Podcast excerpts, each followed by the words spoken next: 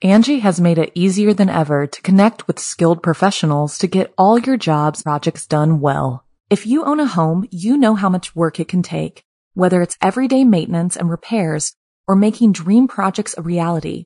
It can be hard just to know where to start, but now all you need to do is Angie that and find a skilled local pro who will deliver the quality and expertise you need. Angie has over 20 years of home service experience, and they've combined it with new tools to simplify the whole process.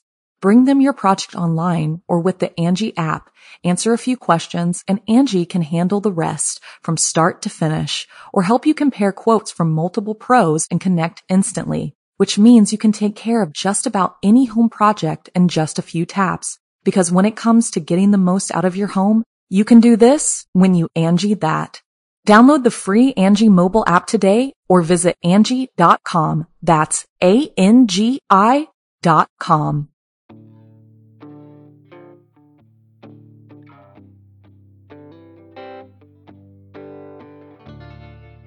Welcome back, friend, and a happy Veterans Day to all our veterans out there. There's no armistice at Casa de Blood, though. The fight goes on. It's us versus them. The Druby brothers in one corner, polite society in the other. Oh, I'm just flapping my gums, Chester. You run out of things to say after a while. Come on in, friend. Oh, that's better. So tonight we welcome back our old pal, Mario E. Martinez. And things are about to get weird. So smoke 'em if you've got 'em, and drink those glasses to the bottom, y'all, 'cause old Drew Blood has a tale to tell. But first, rigmarole, motherfucker. You're listening to the standard edition of this program. If you'd like to show your support and enjoy ad-free versions of this and all our other episodes, visit simplyscarypodcast.com and click Patrons in the upper menu. Sign up today. You'll get instant access to the whole enchilada, including hundreds of tales from our audio archives dating all the way back to 2012. Thank you for your support. Got a story or two you'd like to hear on the show? Send it to drewbloodhorror@gmail.com. If selected, we'll do business. For our story tonight, we're joining Thomas on his brand new job. Turns out the boss's kid is a bit of a handful. So, without further delay, I give you, from author Mario E. Martinez, Leonard and the Carousel.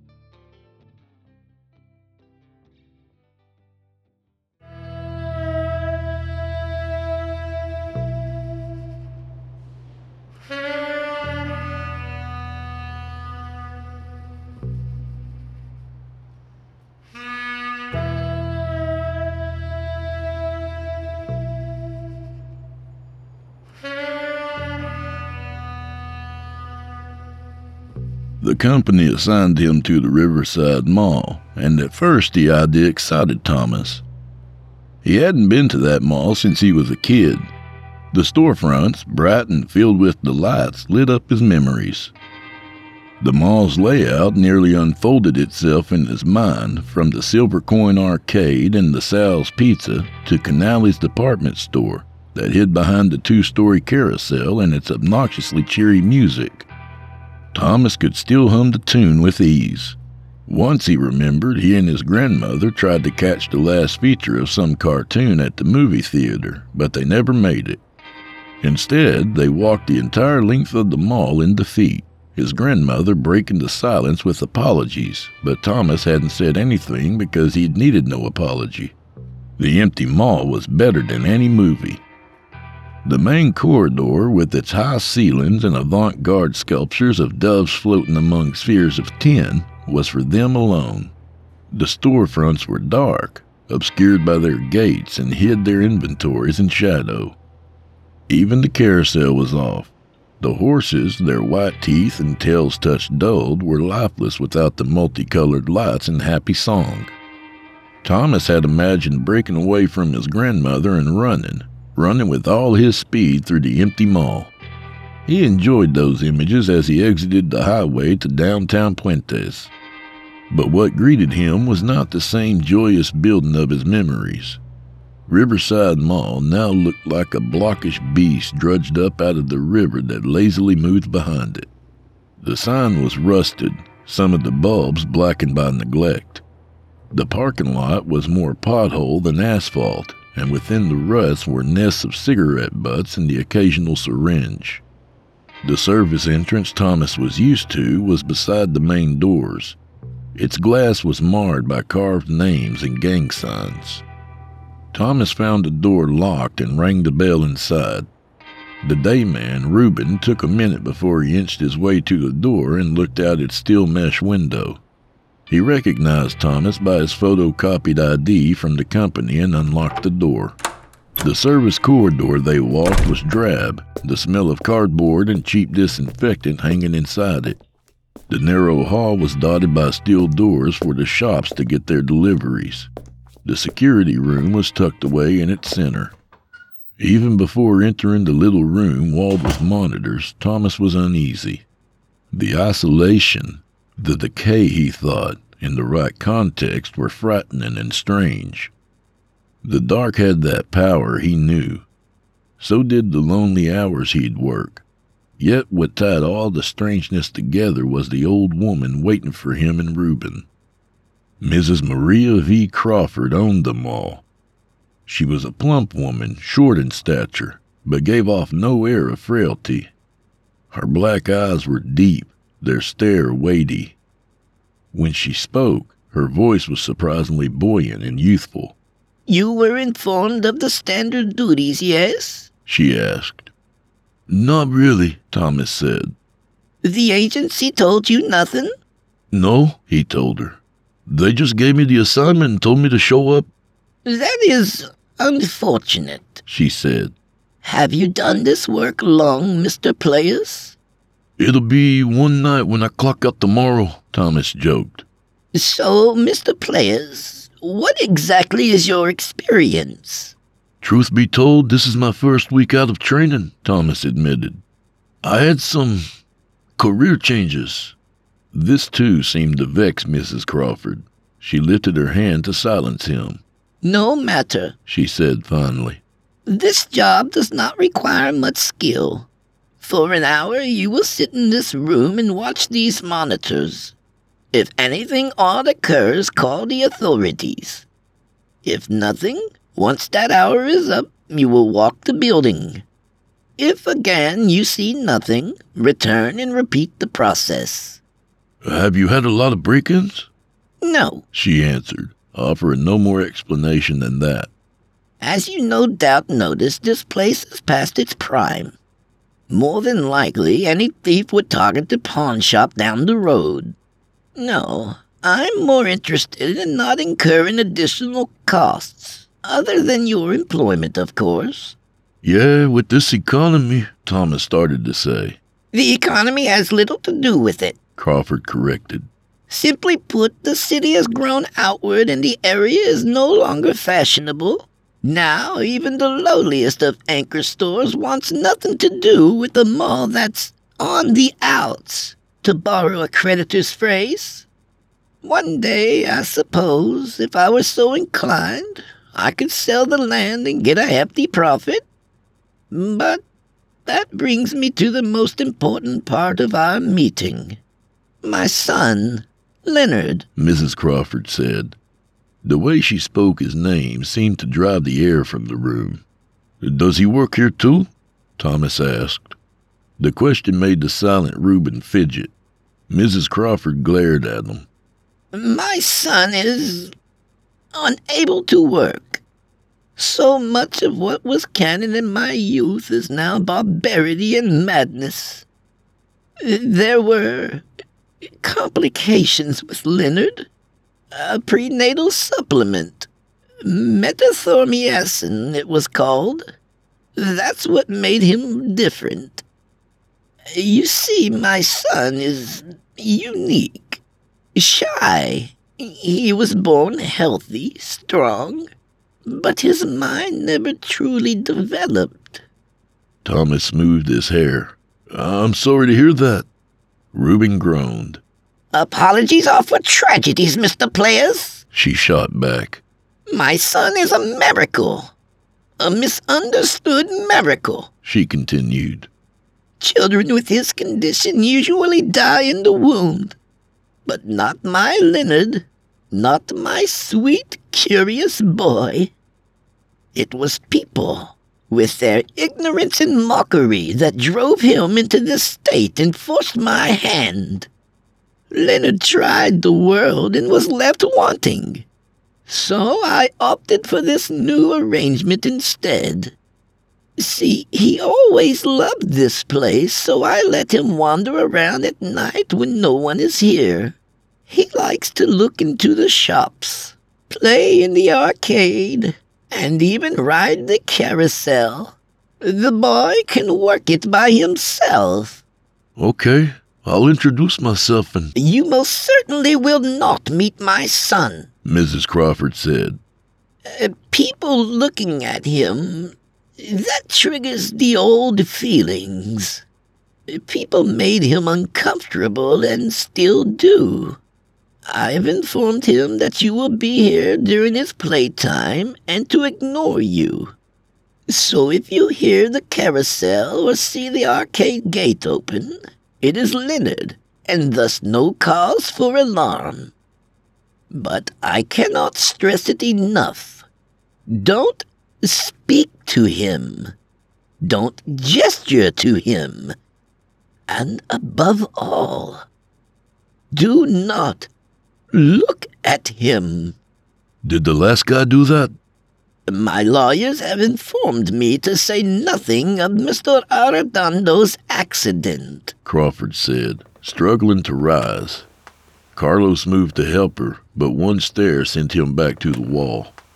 Standing finally, Mrs. Crawford told him, "In spite of all I've told you, this should prove to be a very mundane job. 1 hour here, 1 hour of rounds. Repeat until Reuben opens in the morning." "Yes, ma'am." "Good," she said, waddling to the door. "If there is an incident with a thief, you can explain it to a police officer," she said. "Leonard, on the other hand, if he were to catch someone— The bathroom is next to the food court, and all the vending machines work." "I didn't bring any change," Thomas said, patting his clothes. Mrs. Crawford grinned almost imperceptibly. "That's a pity," she said, and left. Reuben opened the door for her and hurried down the corridor to open the rest. Thomas stood in the guard station and tried to adjust to the vast and empty solitude. The walls of monitors served as a reminder that Riverside Mall was once the third longest in Texas. One screen showed the carousel at an odd angle, and Thomas remembered that he wasn't alone. In that giant building, it was just him and Leonard.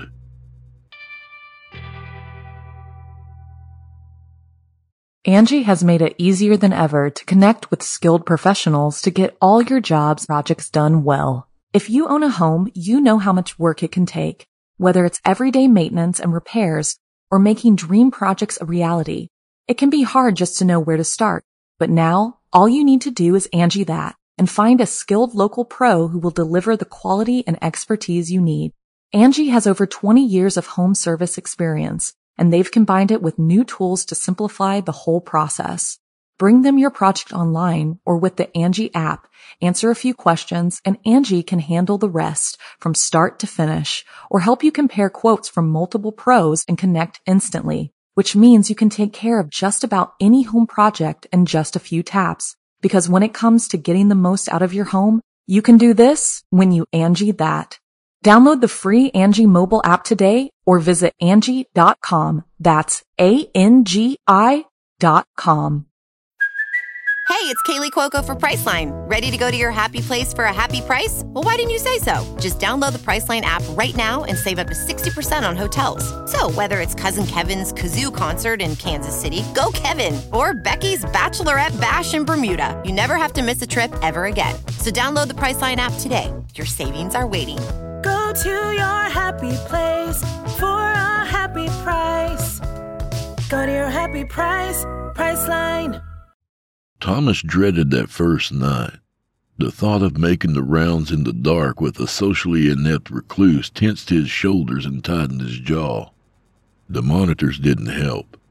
Their lack of color and sound mixed with the shadows of the storefronts and kiosks made everything look sinister, and all of their angles were off-center. Thomas thought it was a way of letting Leonard move around without being seen. That realization made his anticipation worse. At the top of the hour, Thomas took a series of deep breaths and walked into the main corridor of Riverside Mall. It was a shock to see the state of a cherished childhood memory. What was left were the scraps of commerce. The benches were square slabs of reclaimed planks painted a sticky blue, and the rectangular pots for mid-mall plants were filled with cancerous fiddle leaf and cigarette butts mixed with the stale dirt. Some of the gated storefronts, Thomas realized, had been closed long before he ever got there, their innards vacant except for the shells of countertops and the bones of display racks. Empty places with signs from a dying era. Copies of a copy of a copy, until there was nothing left but their distorted remains. One such place was J&B Toys. Its sign was a smiling train, and from its smokestack puffed the store's name in a font popular 20 years ago. From what he saw, the toys, teddy bears left to die in piles, and a wall of discolored heroes with misspelled names, were either entirely generic or plain knockoffs. Thomas used his flashlight to see a stack of off-putting baby dolls in the back of the store. Even from that distance, Thomas felt the itch of their cheap fabric. Another, which replaced the long-gone Zoinks, was a sporting goods store where for all the time Thomas stared into it, he couldn't find the brand name on any of the equipment. It depressed him to see Riverside in such a state. His boots scrunched on the broken tiles, and he dodged more than one construction area. Open holes in the floor taped off with cheap plastic ribbons and anchored by trash cans. But as he neared the eastern wing, a faded sign brought a smile to his face. The Silver Coin Arcade. All the old memories of pumping quarters into the Kothdar the Barbarian cabinet, or firing off round after round in Classroom of the Dead, these made him nearly run to it. Though Thomas knew what kind of place the Riverside Mall was now, he hoped somehow, by some miracle, the arcade had been spared by time. The smell of its carpets and walls dashed his hopes away. A stale stink of mold and cigarette smoke left to moisten in the humid air wafted through the lowered cage door. Some of the games were still inside, the few remaining game cabinets discolored and chipped, but they'd been replaced mostly with slot machines and video poker. Thomas lingered, hoping to glimpse any game of his youth, but was disappointed again. He turned away, and knowing no one would care, lit a cigarette. The smoke couldn't make Riverside Mall any worse with its coin-operated rocket ships half destroyed and its lone restaurant, pizza and beer, stinking of congealed grease and farts. He didn't see or hear Leonard that first night. Riverside seemingly only vague shadows, as though wanting Thomas to mourn what had once been. Still, he kept his mind sharp, ready to stop at any strange echo or whispered word. Yet, it wasn't until the fourth night that Thomas had any real evidence that Leonard really existed. On the sixth hour of his shift, Thomas stood at the front window of Babette's, which, from the merchandise, catered to the slutty but economical grandmothers of the area. After lighting a cigarette, he noticed one of the potted plants had been dug up. The soil and cigarette butts were scattered on the floor, and they'd been arranged in an almost childlike way. Simple shapes, the sun and moon. Further down the main corridor, dirty handprints smeared the walls and smudged the display window of a jewelry store. Their cubic zirconia and glass pieces glistened like distant stars. Further still, one of the store's gates had been lifted enough for someone to squeeze through. In the heavy silence, Hangers clacked on their racks and heavy feet slapped on the tile in the dark. Something in the dark laughed, throaty and buffoonish. Thomas froze. It wasn't the jubilant laughter of a thief collecting loot, but of a child overjoyed to have found some shiny bauble that might entertain them. Yet there was a raw power to the sound, a strength in its childish unpredictability. Careful not to make noise himself, Thomas backed away slow. As Mrs. Crawford had told him, all he had to do was make the rounds and leave Leonard alone. If it was a thief, he'd find out about it the next pass. If Crawford got mad, he'd say all he did was follow her instructions.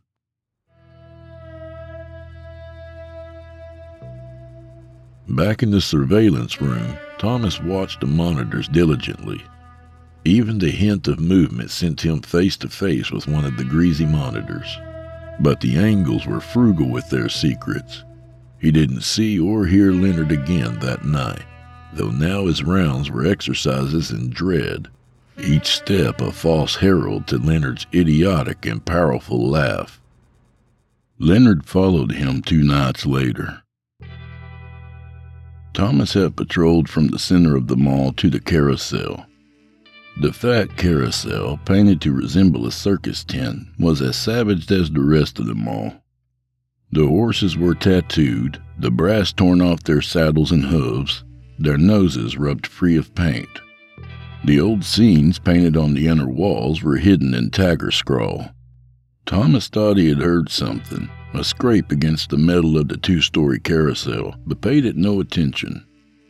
The carousel was old and abused, decaying a little each day until all that would be left were wooden carcasses flecked in paint.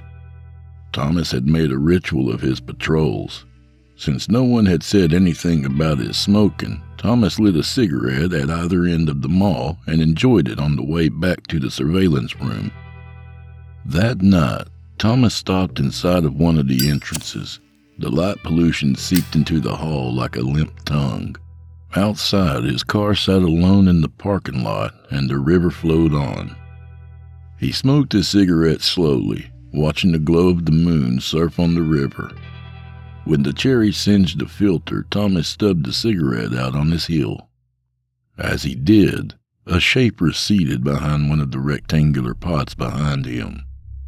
From the little Thomas saw of the shape, it had the dimensions of a person. Thomas didn't look back, knowing it was Leonard. Any junkie thief would have clubbed him to sleep already. Instead, Thomas continued his rounds and kept his strides even and calm. But if Leonard saw Thomas's face, he'd know, even in his condition, that Thomas was terrified. Now all Thomas heard between his steps were the soft pads of bare feet hurrying from shadow to shadow. Some creature that had been put into hiding, isolated from all the world. In rehab, Thomas learned that sometimes solitude helped ease a troubled mind, yet in others, it further degraded them. Thomas tried to put a positive light on Leonard's curiosity. He thought perhaps Leonard was like a puppy sniffing behind the new visitor. The thought made breathing easier, until Thomas remembered that even if Leonard followed him out of curiosity, Leonard was still very much human, and as such, had a natural proclivity toward the deviant, like himself. Maybe, he thought, Leonard followed to see if Thomas touched a favored plaything or otherwise disobeyed some unspoken rule of the house. Poor Thomas panicked. Leonard's state of mind might be toward the violent, toward ideas that would have Thomas pinned face first on the floor with an idiot's fist breaking his bones, and all the screaming would make Leonard pound harder and harder until Thomas needed to go to San Antonio or Houston for experimental surgeries for repair. His imagination threatened to drown him. It made Thomas's entire being endure the primal struggle between survival and reason. Every cell wanted to run at the grunts formed out of Leonard's mouth, wanted to jump at every treble-filled breath. He told himself to walk slowly, calmly. Leonard, by all accounts, was like a pet tiger. Like all captive animals grown accustomed to people, Leonard was calm but unpredictable and dangerous. Thomas reacted to the service hall door same as seeing God. Still, even when the door was closed behind him, Thomas didn't sprint for the surveillance room. If Leonard was a wild beast man, even the sound of retreat might trigger a rampage. So Thomas made his way to the room slow and opened the door as if he were bored. Though he kept his ear trained for it, the service door never opened. Thomas locked the door and didn't leave until Reuben relieved him the next day.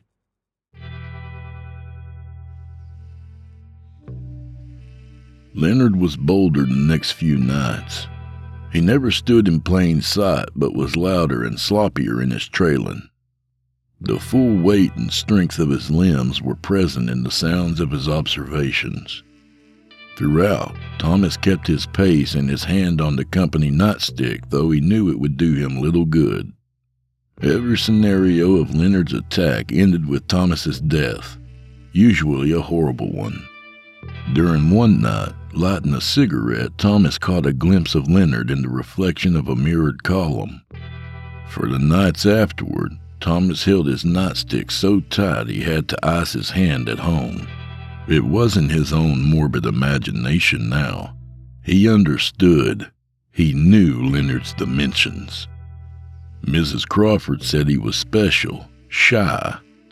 Thomas had thought it was due to a stunted mental age, but the deformities hadn't stopped with Leonard's mind. They seeped into his limbs.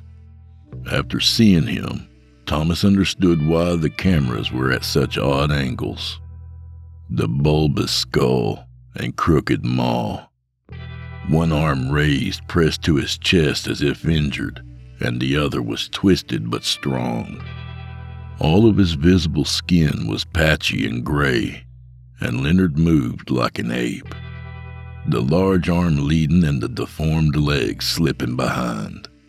But as crippled as Leonard seemed, Thomas knew the truth. Leonard was a threat. The man, isolated from society and its concepts of boundaries save the most primal, could do all types of things to Thomas against his will. Through it all, Leonard stayed away, never venturing close enough to touch or be seen, yet he was always there. At the end of one shift, Thomas asked Reuben about Leonard. "Just don't look at him," Reuben said, shrugging. "He won't do anything." "And he's running around all night following me," Thomas went on. "He's followed me." "I used to have your job," Reuben said.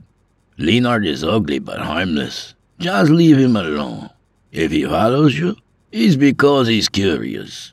"About what?" "He's like a dog," Reuben answered. "He just wants to know who you are. In time, he'll get bored and leave you alone." Thomas nodded and went home to soak his cramped hand in ice water. Carlos had been right. After a week, Leonard didn't hound Thomas on his bi-hourly patrol. It seemed Leonard found him as boring as all the other security guards and went back to terrorizing the mall in his own harmless way. Leonard squirmed his way into the toy store one night and overturned a bin of teddy bears. Thomas heard his brutish laugh throughout his entire patrol. On another, Leonard managed to turn on one of the games in the Silver Coin Arcade. Thomas walked to the brief tunes of 32-bit glory, cut short by sounds of loss and Leonard's frustration. But most nights, Leonard just played on the carousel. Thomas never saw it, even in the surveillance room. The cameras only caught the light-edged rim of the carousel. But Thomas heard it. The cheap circus music scratching through worn-out speakers, the squeak of gears and Leonard's laughter. Full of sound and fury as his joy was, Thomas couldn't help but hear a twinge of innocence in it. Perhaps it was Leonard's glee that Thomas felt somehow matched his own when he had ridden that carousel as a boy. Or maybe it was how Reuben had explained it. Leonard was basically a puppy, not inherently good nor evil, just a creature of reactions. Prone to fits of overpowering emotion, there was a bestial quality of Leonard's intelligence, but no malice in it. More and more, Thomas pitied Leonard Crawford, the harmless but forever shunned.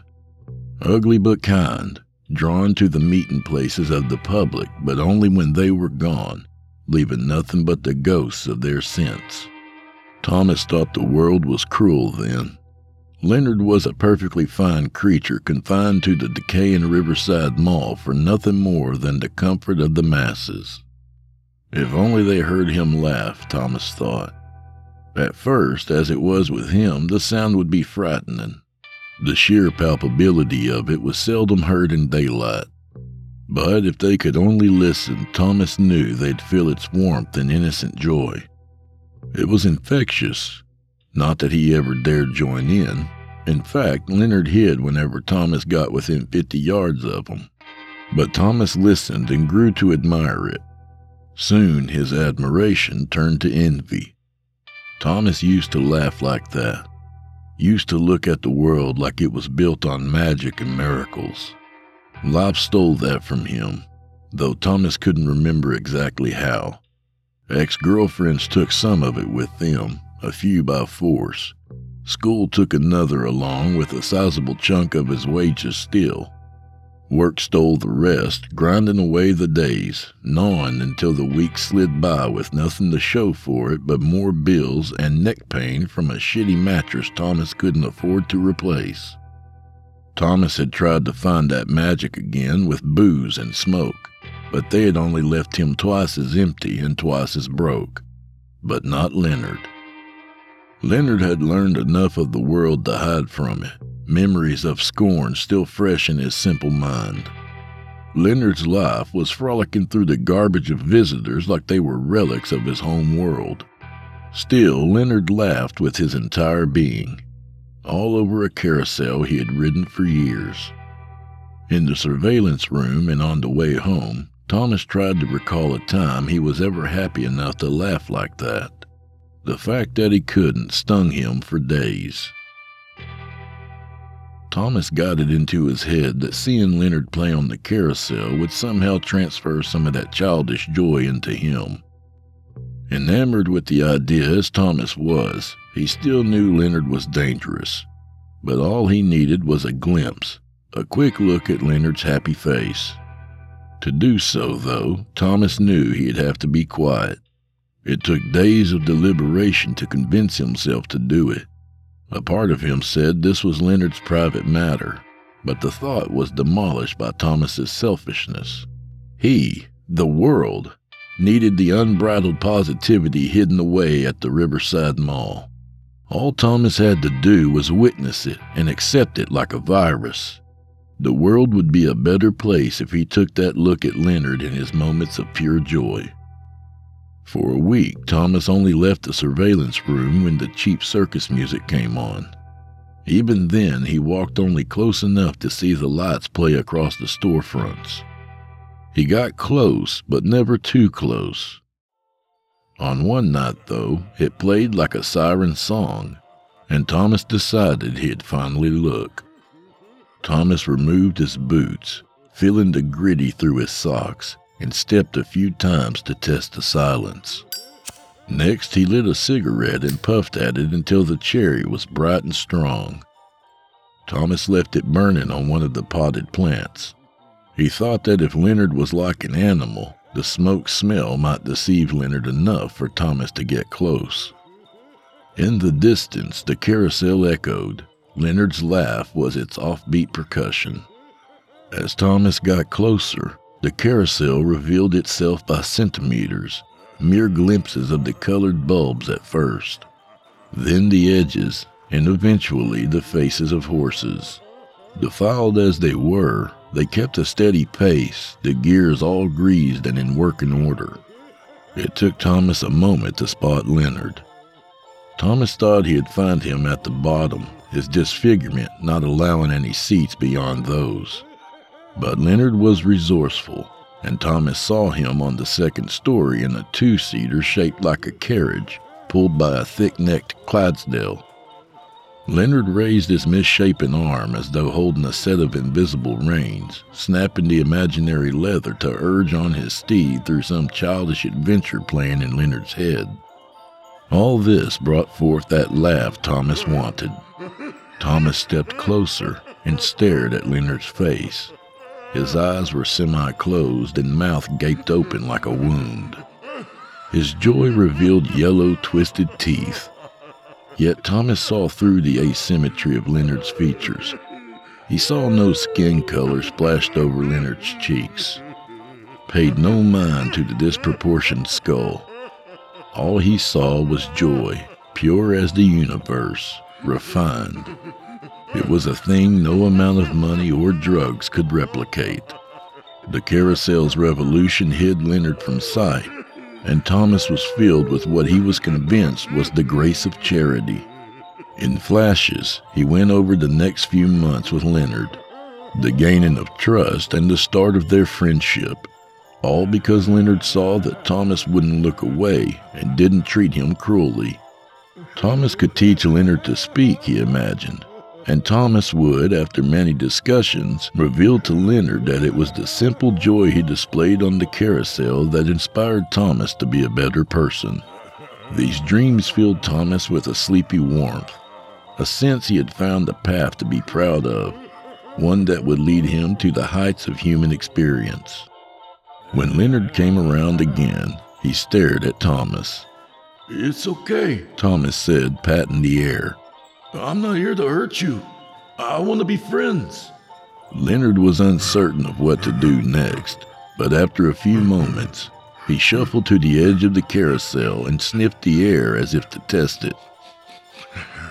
Leonard revolved closer and Thomas got a clearer view of the extent of Leonard's deformities. The goiters and swellings, the patches of hair and scaly skin. "It's okay," Thomas called, the carousel turning so Leonard was hidden again among the rods and wooden steeds. "I just want to be friends." When Leonard returned, a distortion had overcome his frame, settling most startlingly in his eyes.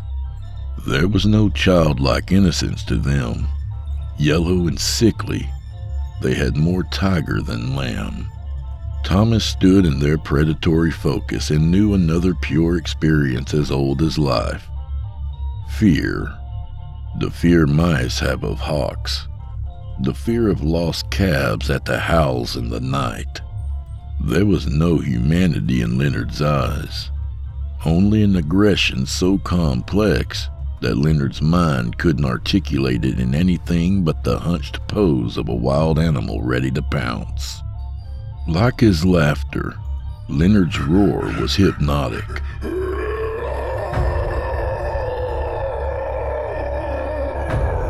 Thomas didn't react to Leonard climbing down his carousel and jettisoning toward him like a wounded ape. Only when Leonard was a few feet away, teeth bared and voice quaking, did Thomas turn to run. But his sock slid on the tile and he landed on his knees. Like a sugar-coated infant, Thomas crawled away as fast as he could. Though nearly sprinting on all fours, Thomas knew it was useless. Leonard would tear him limb from limb. But the animal part of Thomas's brain strobed horrid scenarios at him, spurning him to be away, away, away. Something heavy landed on his back, flattening Thomas out and blasting the air from his lungs. His brain tried to summon all his strength and more. Only Thomas's arms responded, flailing fruitlessly, because his legs had ceased to work. A big, grotesque paw clamped onto the back of Thomas's skull and pressed his forehead into the towel. Screaming, Thomas felt the cheap towel crunch under his forehead and felt Leonard's weight on his neck. Behind his eyes, a pressure built until Thomas couldn't shut them against their swelling and forceful evacuation. Blind, Thomas was consumed by the monstrous pressure. Yet through it all, Leonard laughed, hearty and strong, and the carousel played its scratchy song.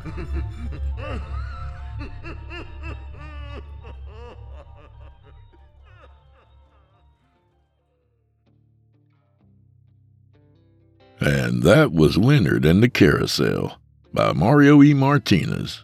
A good reminder to hold on to your childish joy as long as you can. But after that, be careful where you go looking for it.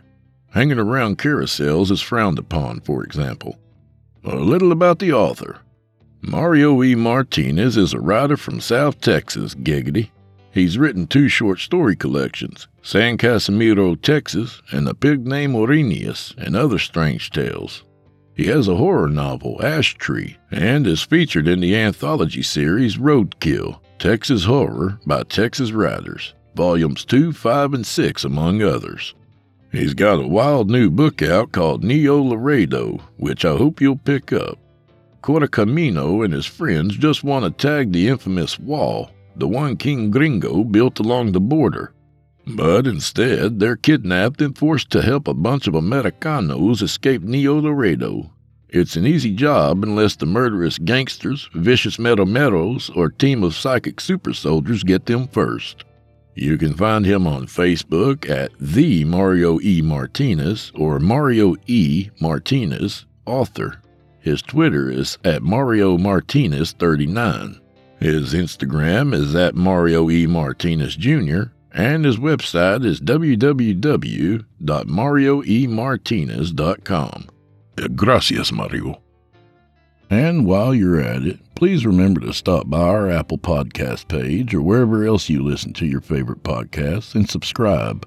The charts are based on subscriptions, not listens, by the way. So feel free to accidentally subscribe as many times as you want. I won't tell anyone, I promise.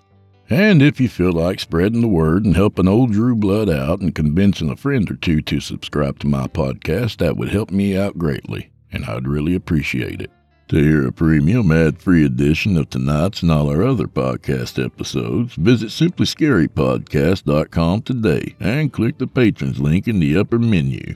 You'll find yourself at chillingtalesfordarknights.com, where you can become a patron for as little as $5 a month and get access to our entire audio archive dating back to 2012, including past episodes of this program and all our other shows, and hundreds of standalone releases, all of them ad-free and available to download or stream. If you happen to use Facebook, Twitter, Instagram, or YouTube, you can follow and subscribe to Chillin' Tales for Dark Nights there, where you'll get all our latest updates and new releases and have the chance to interact with us each and every week. You'll find me personally on Facebook and Instagram and sometimes Twitter. Sometimes. And remember, we're accepting submissions. If you've got a story or two you'd like to be featured on this show, send it to drewbloodhorror@gmail.com. If selected, you'll get the full treatment.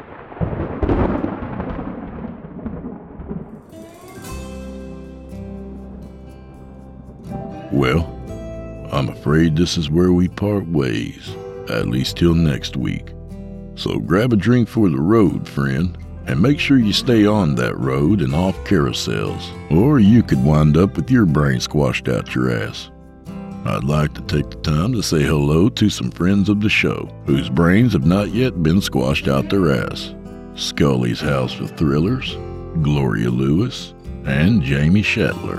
Thanks for all the kind comments on YouTube. They really mean a lot to me. So without further ado, Scully's House of Thrillers, Gloria Lewis, and Jamie Shetler. May the wind be at your back, and may the road rise up to meet you. Remember the big news I hinted at last week? Well, maybe next week. Until then, happy Veterans Day, and go fuck yourselves. Good night, y'all.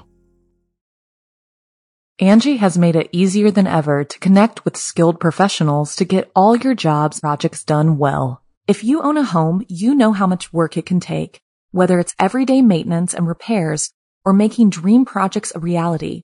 It can be hard just to know where to start, but now all you need to do is Angie that and find a skilled local pro who will deliver the quality and expertise you need. Angie has over 20 years of home service experience, and they've combined it with new tools to simplify the whole process. Bring them your project online or with the Angie app, answer a few questions, and Angie can handle the rest from start to finish, or help you compare quotes from multiple pros and connect instantly, which means you can take care of just about any home project in just a few taps. Because when it comes to getting the most out of your home, you can do this when you Angie that. Download the free Angie mobile app today or visit Angie.com. That's ANGI.com.